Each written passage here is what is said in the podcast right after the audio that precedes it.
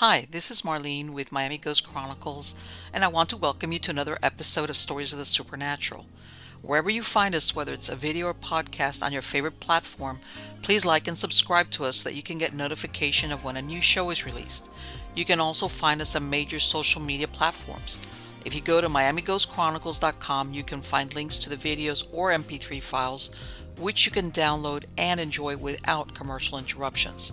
If you're into classic horror, ghost, and adventure stories, I narrate Nightshade Diary, and you can find links at nightshadediary.com. If scary stories are your bag, and listening to encounters with cryptids, ghosts, dogmen, and other weird creatures sends a shiver up your spine, then go to supernaturalstorytime.com for links to our weekly podcasts. Noteworthy news about the paranormal world, true crime, conspiracy stories, and anything that is just plain weird can be found at eerie.news or visit the Stranger Than Fiction Stories tab at miamighostchronicles.com. Please subscribe to my newsletter on Substack. Just go to mppellicer.com for a link. I want to thank you for being part of my audience, and I think you are all wonderful. Hi everybody, this is Marlene with Stories of the Supernatural, and today we're going to go back back in time to the Old West very interesting time to be living in what was called the New Mexico Territory. And the title of this episode is Brazel, the Cowboys, and UFOs. In 1947, Mac Brazel came across strange debris on a ranch near Corona, New Mexico. What happened afterward became known as the Roswell incident. However, this part of the country had its own strange history, including the Brazel and other pioneer families who were intertwined by either loyalty or revenge.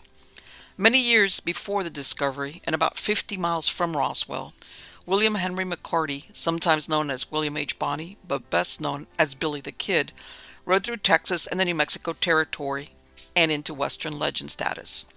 This was a place where laws were scarce and disputes were settled with a six shooter. In 1878, the Lincoln County War raged between rival factions that started over government beef contracts but was fueled by revenge killings. Both sides had lawmen, businessmen, ranch hands, and criminal gangs among their members. Billy the Kid was hired by John Tunstall as a cattle guard. He was on one side known as the Regulators, and cattle baron John Chisum on another. During the three years of the war, 19 persons were killed. Accused of killing some of Chisum's men, Sheriff Pat Garrett was hired to hunt down the kid.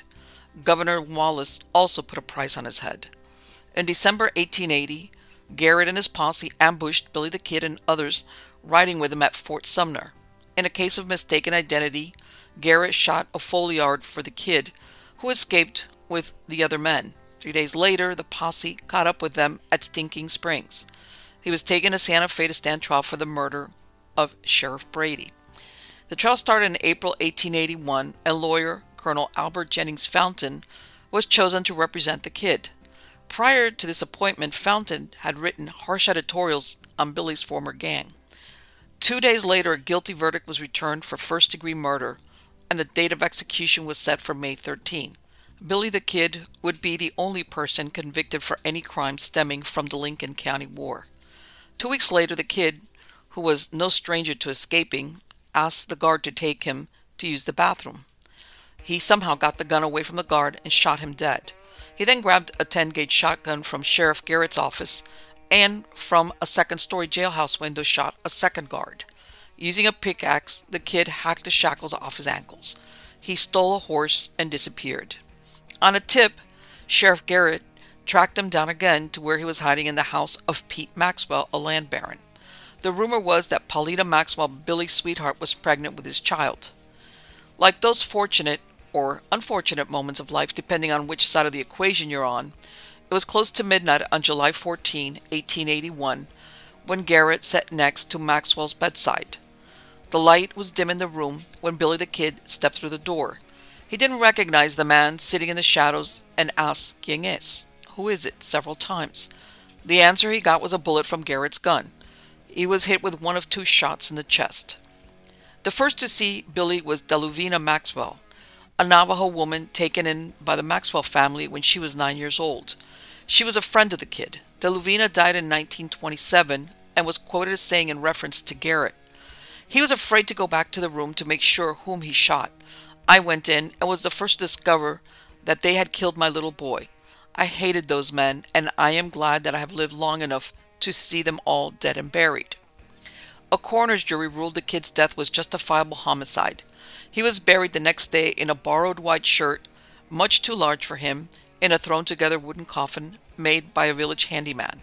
He kept company next to his fallen friends Tom O'Folliard and Charlie Bowdre.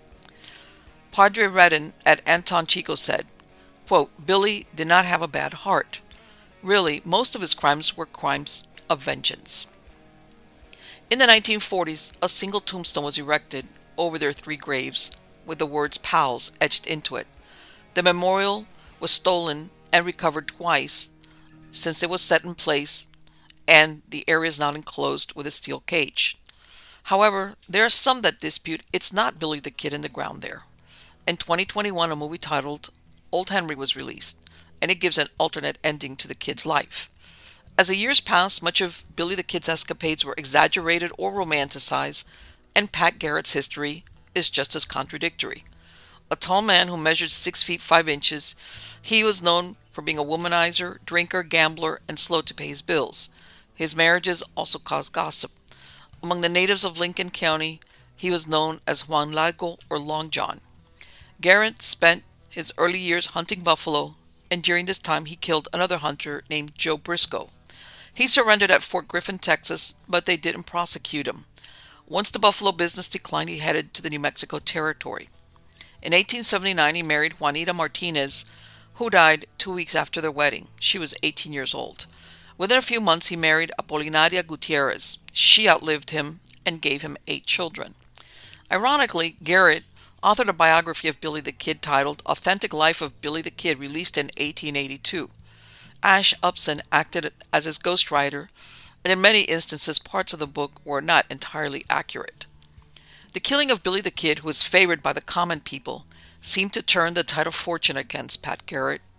He lost the election for Lincoln County Sheriff and never received the $500 reward offered for the kid's capture because he was killed, not brought in alive. He also lost the election for sheriff of Grant County, New Mexico. Two years later, he lost a race for the New Mexico State Senate. In 1889, he suffered another loss when he ran for Chaves County Sheriff. It wasn't only the sneaky way he killed Billy the Kid that affected his popularity, but also his fiery temper. He was known as being impolite and discourteous. However, with his family, he was a kinder man. After leaving New Mexico, the family relocated to Uvalde, Texas for a few years, where Pat ran a horse operation. In 1892, he took his six year old daughter Elizabeth, who was born blind, to the Blind Institute in Austin, where she studied music and singing. She became an accomplished composer and singer and composed the New Mexico state song, O Fair New Mexico. She was referred to as the songbird of the Southwest. Pat Garrett forever afterwards was known as the man that shot Billy the Kid, and fame didn't keep trouble away from his doorstep. His gambling and hard drinking ways lost him allies.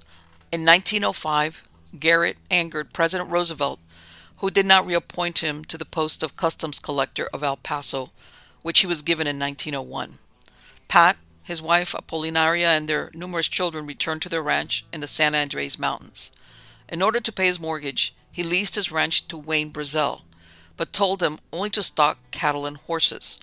Brazel instead herded goats and sheep, which could ruin the cattle pasture. Garrett ordered him off the land.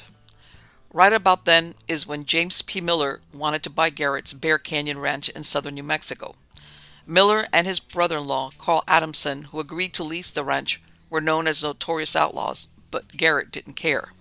Negotiations were underway when Garrett told Miller a goat man named Wayne Brazel leased a part of the land and that he would have to be evicted. Eviction, though, was not in Wayne Brazel's plans, and he demanded $3.50 per head of his goats and sheep. With a herd of 1,200 animals, this amounted to $4,200. Then, for good measure, Brazel raised the price, thus quashing the deal when Miller didn't have the money to pay him off. But finally, an agreement was reached, and they headed to Las Cruces to finalize the deal. 1908 was a leap year, and on February 29th, Pat Garrett and Carl Adamson headed for Las Cruces on a buggy. Brazel was heading the same direction, but on horseback. It's not sure who caught up with who, but eventually they all met together. Garrett and Brazel argued about the goats, and Garrett said, quote, It didn't make any difference whether Brazel moved off of the property or not. He, as in Garrett, would get him off the ranch somehow. Considering there were only three persons to witness the conversation, more than one version exists. One account had Garrett climb out from the buggy with the intention of urinating, holding his folding shotgun in his right hand. He turned his back on Brazel, who proceeded to shoot him twice in the back of the head. The other version agrees that both were arguing, and when Garrett reached under the buggy seat to get his shotgun, Brazel beat him to the punch and shot him once in the head and another time in the stomach. 25 years later, Garrett left this world the same way Billy the Kid did. On April 19, 1909, Wayne Brazel went to trial on a murder charge. A jury of his peers reached a verdict of self defense. Rumors swirled that others were involved in the shooting and that Brazel was named as a shooter since he was single. In other words, Garrett came to his end by someone else's hand. Garrett was buried at the Oddfellows Cemetery in Las Cruces, New Mexico. One of his nine children, a daughter named Ida, was buried there as well. Oddfellows was Las Cruces' oldest cemetery. However, by the 1950s, it was littered with weeds, beer bottles, barbed wire, and vandalized tombstones. It looked like a dump. In contrast, the Masonic cemetery across the street was well kept. Perhaps this was the reason one of Garrett's sons moved his father and sister's graves there. Now, Jesse Wayne Brazel, who was 32 when he shot Garrett, was born in Kansas. The family went to Texas and then to Lincoln County, New Mexico. As a teenager, he worked on W. W. Cox's ranch in San Agustin. From there, he went on to raise goats. After he was acquitted, he moved to Lordsburg, New Mexico. He married Olive Boyd in 1910 and had a son, but his wife died a year later. In 1913, he proved up on his homestead and immediately sold the property to Joe Olney. He left to Arizona to work as a manager for a cattle company. Later, he disappeared, and it was rumored he was killed in 1950 in Bolivia by the outlaw Butch Cassidy. In November 2016, a document dating back about 100 years was found inside a box of unarchived records in New Mexico. It was discovered by Angelica Valenzuela, the records supervisor in the county clerk's office. There was an effort to preserve records spanning from around 1850 to the mid 1960s. Dated July 9, 1908, quote, the nearly illegible handwritten coroner's jury report refers to the investigation of the death of Pat Garrett, who served as sheriff in Lincoln and Doña Ana counties. The document was signed by several justices of the peace and coroners and stated that the deceased, Garrett, came to his death by gunshot wounds inflicted by one Wayne Brazel. This was contrary to the information contained in the book Riata and Spurs by Charles Siringo, a one time Pinkerton detective, published in 1912, where he claimed Garrett was killed by Jim Miller of Pecos. Years passed, and families who lived in this stretch of land had their lives intertwined even further. On August 8, 1946, James Robert Gilliland, described as a typical pioneer Western cowman, as any author of scenario, song, or story could ask for, passed away. In the last few years of his life, he was seen on the streets of Tularosa, Alamogordo, Las Cruces, or El Paso, where he exchanged stories. He was a very jovial, forthright in speech, and said exactly what he meant in simple, everyday English, embellished with a cowman's vernacular. He was born in Brown County, Texas on March 22, 1874. When he was 12, his family moved their small herd of cattle to near Deming on the Mimbres River. Soon after, they moved to the Sacramento Mountains and established what became known as the Gilliland Farm. He worked with different ranchers in the Tularosa Valley as well as the White and Sacramento Mountains. It was while working on Oliver Lee's ranch that he was indicted with Lee for being implicated in the murder of Colonel Fountain. This was the same man who represented Billy the Kid when he went to trial for the murder of Sheriff Brady. On February 4th, 1896, Colonel A.J. Fountain and his eight year old son Henry disappeared from Las Cruces. It was feared he'd been murdered on White Oaks Road. The colonel was the attorney for the New Mexico Cattlemen's Association, and he had taken his son on a visit to Lincoln County, New Mexico, to attend court. The trial involved a number of parties charged with stealing cattle from members of his association.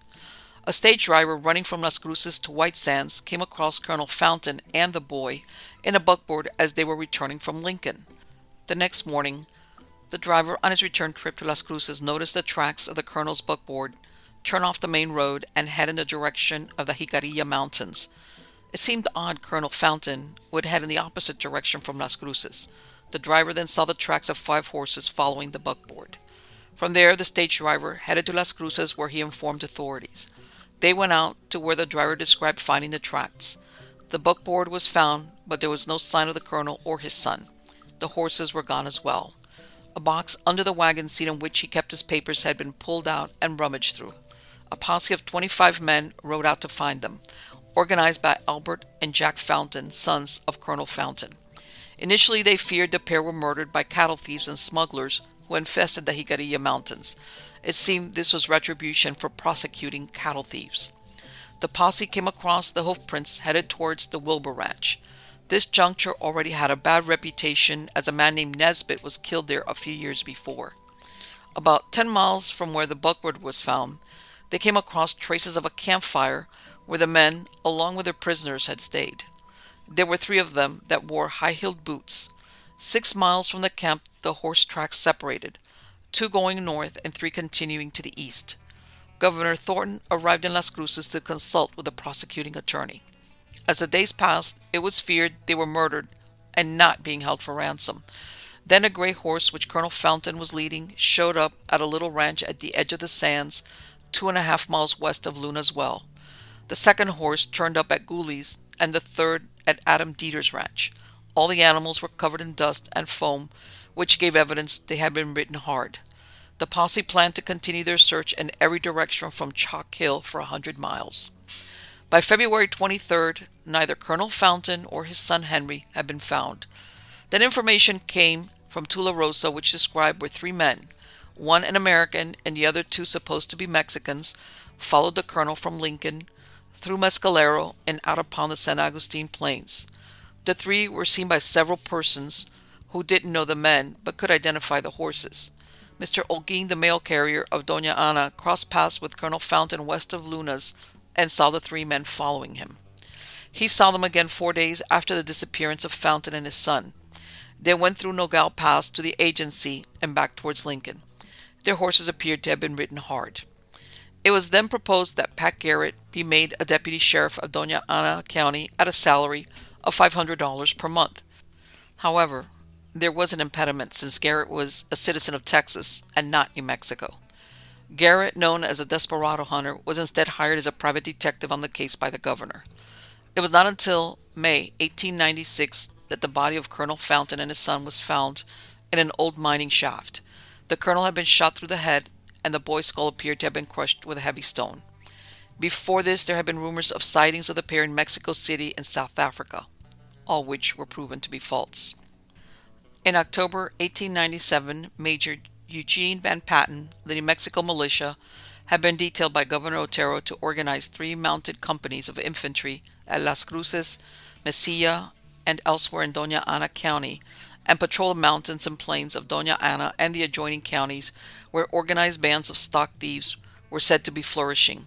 Part of their mission, it was believed, would be to ferret out the murderers of Colonel Fountain and his son, who were assassinated two years before while crossing the White Sand Plains east of Las Cruces. In December of that year, the legislature sought to legalize the reward of $5,000 offered by the governor for the arrest and conviction of the colonel's murderers. 1897 was an election year in New Mexico, and each party promised to bring the perpetrators to speedy justice. Due to the murder of Colonel Fountain, the reputation of Doña Ana County suffered, since it appeared a good citizen and his son could be kidnapped and killed without any arrest more than a year after the crime, as it was noted by the local newspapers. The fair name of New Mexico demands this, and we sincerely hope it will be accomplished. It wasn't until April 1898 that a new district attorney took over in Doña Ana County, and he gave Pat Garrett the go ahead to search for the murderers. His first arrest was William McNew and William Carr, two cattlemen living in the Sacramento Mountains. Judge Parker issued two more warrants, and Garrett, with a posse of seven men, went to the mountains where they tried to arrest Oliver Lee and J.P. Gilliland. At the preliminary hearing, Saturnino Barella, the mail carrier, testified that Colonel Fountain had called his attention to three horsemen who had been traveling off the road and in advance of him for some distance, and asked if he knew them. He could not identify them, but thought they wore American hats. They questioned Jack Fountain and Captain Brannigan, an old government scout, who had gone out with the original posse based on the information given by the mail carrier. Witnesses were also introduced to show motive. They testified that the colonel, prior to his demise, had been vigorously prosecuting cattle thieves and rustlers, and upon his return from the trip was set to obtain indictments against at least two of the defendants, McNew and Lee. In August 1898, Lee and Gilliland were negotiating their surrender.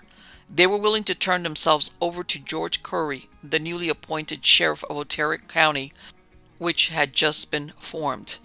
They were deeply suspicious of Pat Garrett, rumors being that if he brought them in, they wouldn't make it back alive.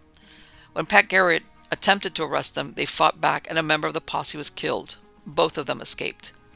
Some newspapers proposed that due to New Mexico negotiating with possible murderers, they would not be admitted to, to statehood, saying it was better for Uncle Sam to place the territory under martial law. In June 1899, Oliver Lee and James Gilliland were acquitted of Colonel Fountain's murder. They were kept in custody to answer for the murder of Deputy Sheriff Kearney, who was killed at Lee's Wildy Well the prior summer, even though Garrett admitted that Kearney fired first. During the turmoil of the Fountain murder, James Gilliland married Adela Gould, the daughter of a Sacramento mountain ranchman. In 1902, they established what became known as the Gilliland Ranch, stocking it with a small herd of cattle. It was located in Socorro County and in the San Andres Mountains. He operated it for more than 37 years and sold it in February 1940. The couple traveled around a bit and then settled in Hot Springs. Prior to retiring, he was elected a member of the advisory board with the U.S. Grazing Service and he was also a peace officer for many years. He belonged to the Masonic Lodge and also the Odd Fellows Lodge. He was buried in the Tularosa Cemetery with Masonic rites conducted. One of his pallbearers was W. W. Mac Brazel, Wayne Brazel's grandnephew, who almost a year later would find strange debris scattered across the Foster Ranch. On October 16, 1947, Elizabeth, Pat Garrett's blind daughter, died under mysterious circumstances on the streets of Roswell, New Mexico, as there were no witnesses present. She was walking home during an electrical blackout in the city. It was believed that after crossing the street with her guide dog Tinka, she tripped on the curb, fell, and hit her head. Elizabeth was interviewed shortly before her death and was quoted as saying, Quite frequently, my father had to bring harmony with a gun in the early days. I tried to do so by carrying a tune. And now we go on to a second mystery within a mystery, which is the last resting place of the Boy Bandit King. On August 30th, 1950, a tombstone with the inscription, The Boy Bandit King, he died as he lived, disappeared from a grave in the old Fort Sumner Cemetery. It was also inscribed with Truth and History 21 men. Below this were crossed revolvers. Fort Sumner was a military post in the 1860s. It was established on the east bank of the Pecos River.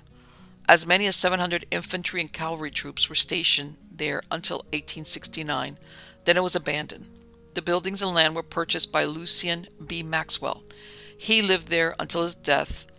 There is no trace left of the adobe buildings that made up Fort Sumner present day.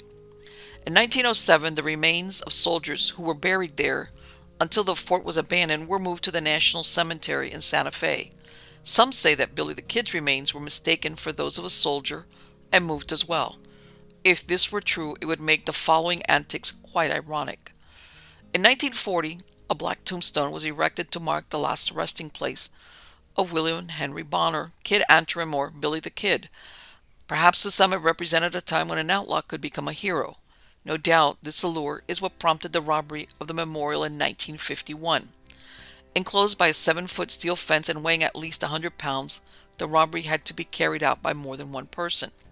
For 26 years, no one knew where the tombstone was at, until Mr. and Mrs. Branham, who were visiting the museum, told a museum employee where it could be found in a field near a ranch in Granbury, Texas. The town is about 60 miles southwest of Dallas. Authorities, when asked, said that for years it served as a local curiosity for the town after it was accidentally discovered by a local resident. Joe Bowlin, who owned the Fort Sumner Museum, brought the tombstone back to the cemetery in 1976. On February 3, 1981, someone took a crowbar to the fence and carried away the granite tombstone on the centennial year of the kid's death. Ten days later, the DeBaca County Police received an anonymous tip that it could be found in a house on Delaware Street in Huntington Beach, California. They found it in a bedroom of a house belonging to Walter Nicholson, age 25. Big Jim McBride, a DeBaca County sheriff, flew to Los Angeles to bring it back to New Mexico. Once recovered, iron shackles were used to keep it in place.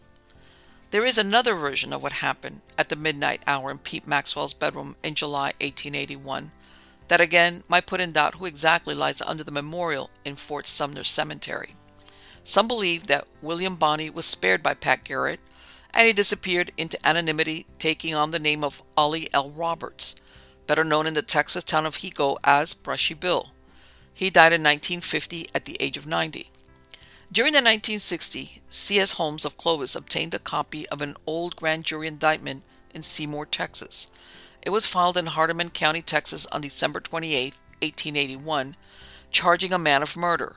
Witnesses who testified were listed as W.A. Tackett, Jack Grishman, Billy the Kid, and Sam Watson. Considering this was five months after Pat Garrett put Henry Bonney in his grave, Either this was an impostor or someone else had been buried on August 15, 1881. Jimmy Ramey, a school principal in Eagle, said during a phone interview in February of 1981 that he remembered an old man who lived in the town during the 1940s and said he was Billy the Kid. Most knew him as Brushy Billy, recognizable with his large hat, plaid shirt, a handlebar mustache, and a gray beard. He wasn't a tall man, maybe five feet seven inches, and occasionally he would chew on tobacco. Most of the town smiled and nodded their head when Brushy Billy would talk about being Billy the Kid, but just dismissed it as flights of imagination from an eccentric old man. Charles Mackin grew up in Hico and remembered Brushy Billy. His wife described the story her husband recounted. He, Brushy Billy, supposedly went to Santa Fe in the 1940s to get a pardon from the governor. They wouldn't issue a pardon to him until they found if he was really Billy the Kid. They found a Mexican man who was familiar with Billy the Kid and introduced the two in Santa Fe. Henry Bonney's one time friend said the old man had to be Billy because he knew secrets only the kid would have known. However, this did not get Brush his pardon, and he returned to Hico. He never owned a car and instead rode a painted horse until the day he died. He had buck teeth and speckled eyes, and old age did not rob him of his ramrod posture. The alternative story what happened was that Garrett and the kid were friends and the supposed shooting was a ruse to allow Billy to escape justice and the public eye. A derelict was supposedly buried in the kid's place. Brushy Billy had to compete with another man named John Miller, who claimed he was the kid. Miller never publicly claimed the identity of William H. McCarty. It only received recognition after his death when friends spoke of his stories. John Miller is first found in historical records in August 8, 1881, as a bridegroom when he married Isadora in Las Vegas, New Mexico territory. At the ceremony, he carried a gun on his hip and appeared to have a fresh bullet wound in his chest. This was visible through his shirt. The couple left town right after, heading west. Miller rode a horse along with seven head of cattle, and his wife followed with a fully loaded wagon. They traveled at night and slept during the day, stopping at Albuquerque before continuing west until they came to El Morro. They stopped at the mining town of Reserve where Miller nursed his wounds. Once recovered, Miller, with wife in tow, went to the Quemado area where he worked as a cook at Nations Ranch. A gunfight broke out between Miller and a Mexican ranch hand. Neither was wounded, but Miller lost his job. The couple returned to El Morro, then continued to the Zuni Mountains in the New Mexico Territory. Along the way, they met Jesus Iriacho, a cattleman who hired Miller to look after a large herd. The deal Iracho made with him was that at the end of five years, Miller could keep half of the new cattle born during those years. The couple kept to themselves, living in caves or squatting in abandoned homesteads. At the end of five years, Iriacho kept his word, and Miller built a house and ranch south of Ramah in a place that would become known as Miller's Canyon. Miller prospered as a rancher in the years that followed. They were well liked by the community in the Ramah Zuni area. However, Miller never failed to wear a pistol and keep a loaded rifle by the door of the house. His friends witnessed his skill with a pistol and later described where Miller could tell stories of Billy the Kid and the Lincoln County War. He also showed them various bullet scars he had on his body. He demonstrated he could get out of being tied up. Miller, though, never said he was Billy the Kid, but many of his friends came to believe he was. A few times, when he was drunk, he would say he was the kid, only to deny it once he was sober. His wife, Isadora, did say he was Billy the Kid. The couple had a chest they always kept locked, and which some suspected contained proof that Miller was Billy the Kid. Around the turn of the century, the couple adopted a two year old Navajo boy, which was left abandoned by his mother in the forest. Miller found the baby and brought him home. They named him Max and raised him as their child. They didn't have children of their own. Wherever there are cattle, there are rustlers, and many times Miller acted as an intermediary between the outlaws and the ranchers. He would bargain with them for the return of the stolen animals. One neighbor said that in 1902, Miller, along with six outlaws, traveled to Montana where they robbed a bank of $8,000. However, this story has never been substantiated. In 1918, pestilence and drought visited the land, and Isadora was losing her eyesight. She also had a hand injury, and Miller was suffering from rheumatism. Their ranch was just about ruined. Their son Max, who had joined the U.S. Army, was listed as missing in action in Germany. The couple gathered their things and headed to the small town of San Simon in Arizona. Max did not die and turned up after being discharged from the service. Two years later, in search of easing his rheumatism, they moved to the town of Buckeye, which was known for their mineral springs. Miller worked as a horse trainer and soon saved enough money to build another ranch near the town of Liberty. They again were popular among the neighbors who also came to believe he was Billy the Kid. Towards the end of the 1920s, the Miller home caught fire with Isadora inside. She was pulled out, but by then she was dead, probably from smoke inhalation. After his wife's death, Miller's health deteriorated. After falling from a roof he was repairing, his son took him to the Pioneer home in Prescott, where he was admitted in 1937. Sensing his end was near, Miller tried several times to have his son or his friends visit so he could set the record straight, but perhaps they thought there was more time. He died on November 7, 1937, and was buried with pioneers in the Pioneer Home Cemetery. After his death, the trunk Isadora and him had carried with them became the property of the courts in Phoenix. A court representative went to Ramah looking for Miller's heir. He interviewed several of Miller's friends and allegedly told them the contents of the trunk proved he was Billy the Kid. They couldn't locate Max, and the current whereabouts of the trunk are unknown. In 2005, John Miller's DNA was obtained in order to compare it with blood traces taken from a bench where supposedly the kid's body was placed after being shot by Pat Garrett. The bench was discovered on a Fort Sumner ranch. The results have not been made public, so the mystery of who is buried in the cemetery at Fort Sumner remains unsolved. However, let's go back a few months to the summer of 1947. And this is what happens when you're a witness to the forbidden. Again, many consider the Roswell incident as the jumping off point for modern ufology. However, those who were there at the beginning found that being a witness was more a curse than a gift. It all started when William Mac Brazel, 48, who was a manager or foreman at the J.B. Foster Sheep Ranch, that was located about 30 miles from the small town of Corona, New Mexico, found something out in the fields. Now, the Brazel family lived in Tularosa, and Max stayed in a shack without running water, electricity, and a phone. The nearest neighbor was almost a dozen miles away. At the beginning of July 1947, he came across metallic debris spread over the scraggly grazing grounds in an area of about 200 yards. Besides being out of place, he saw that the sheep wouldn't cross the field where the strange material lay.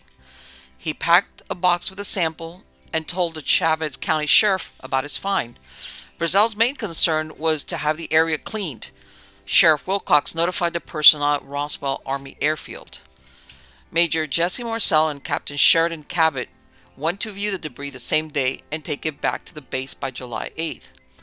Colonel William Blanchard, the commanding officer at Roswell, issued a press release that claimed a quote flying disc end quote had been found.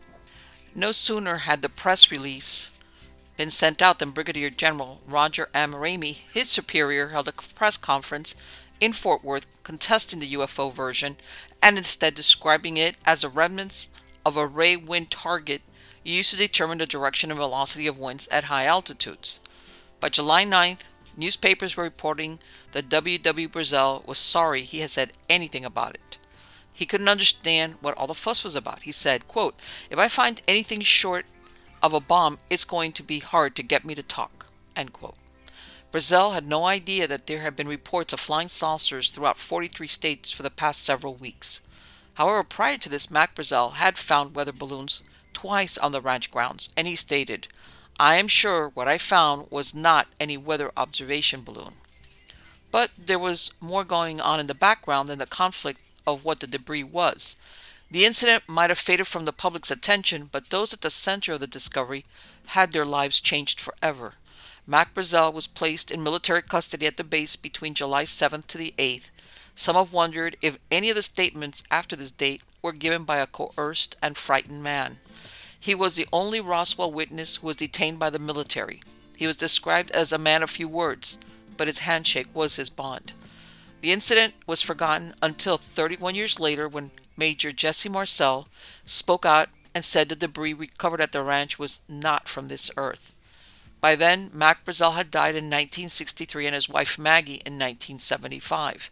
Mac's son Bill was later interviewed by different ufologists, including Stanton Friedman, and he said his dad told him very little about what happened at Roswell, and that he said nothing to his mother either.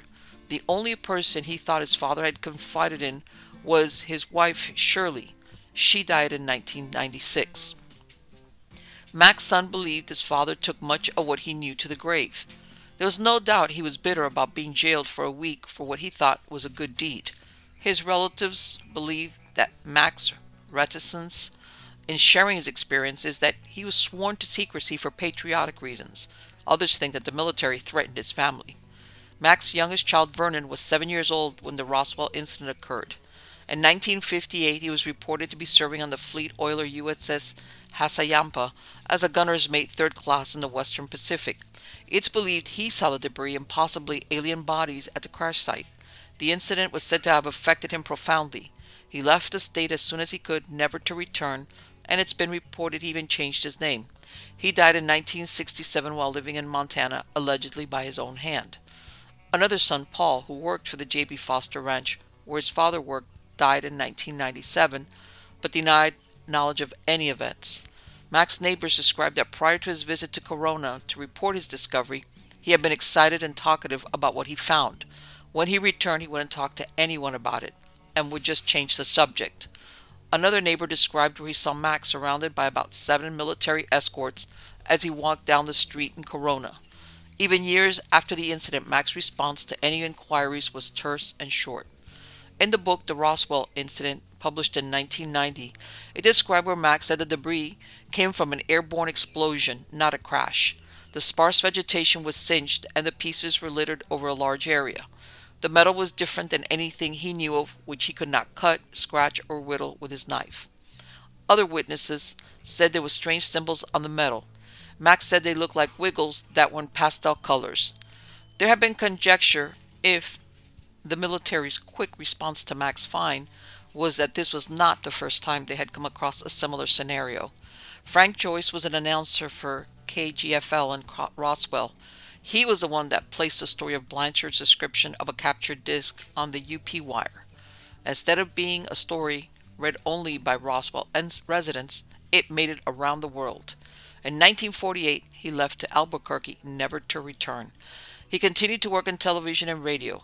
During later interviews, Joyce, like Brazel, was reticent about saying too much. The subject that seemed the most verboten was information about seeing bodies. Later, Brazel would tell close families and friends that letting the military authorities know about the debris field was the worst mistake he had ever made in his life.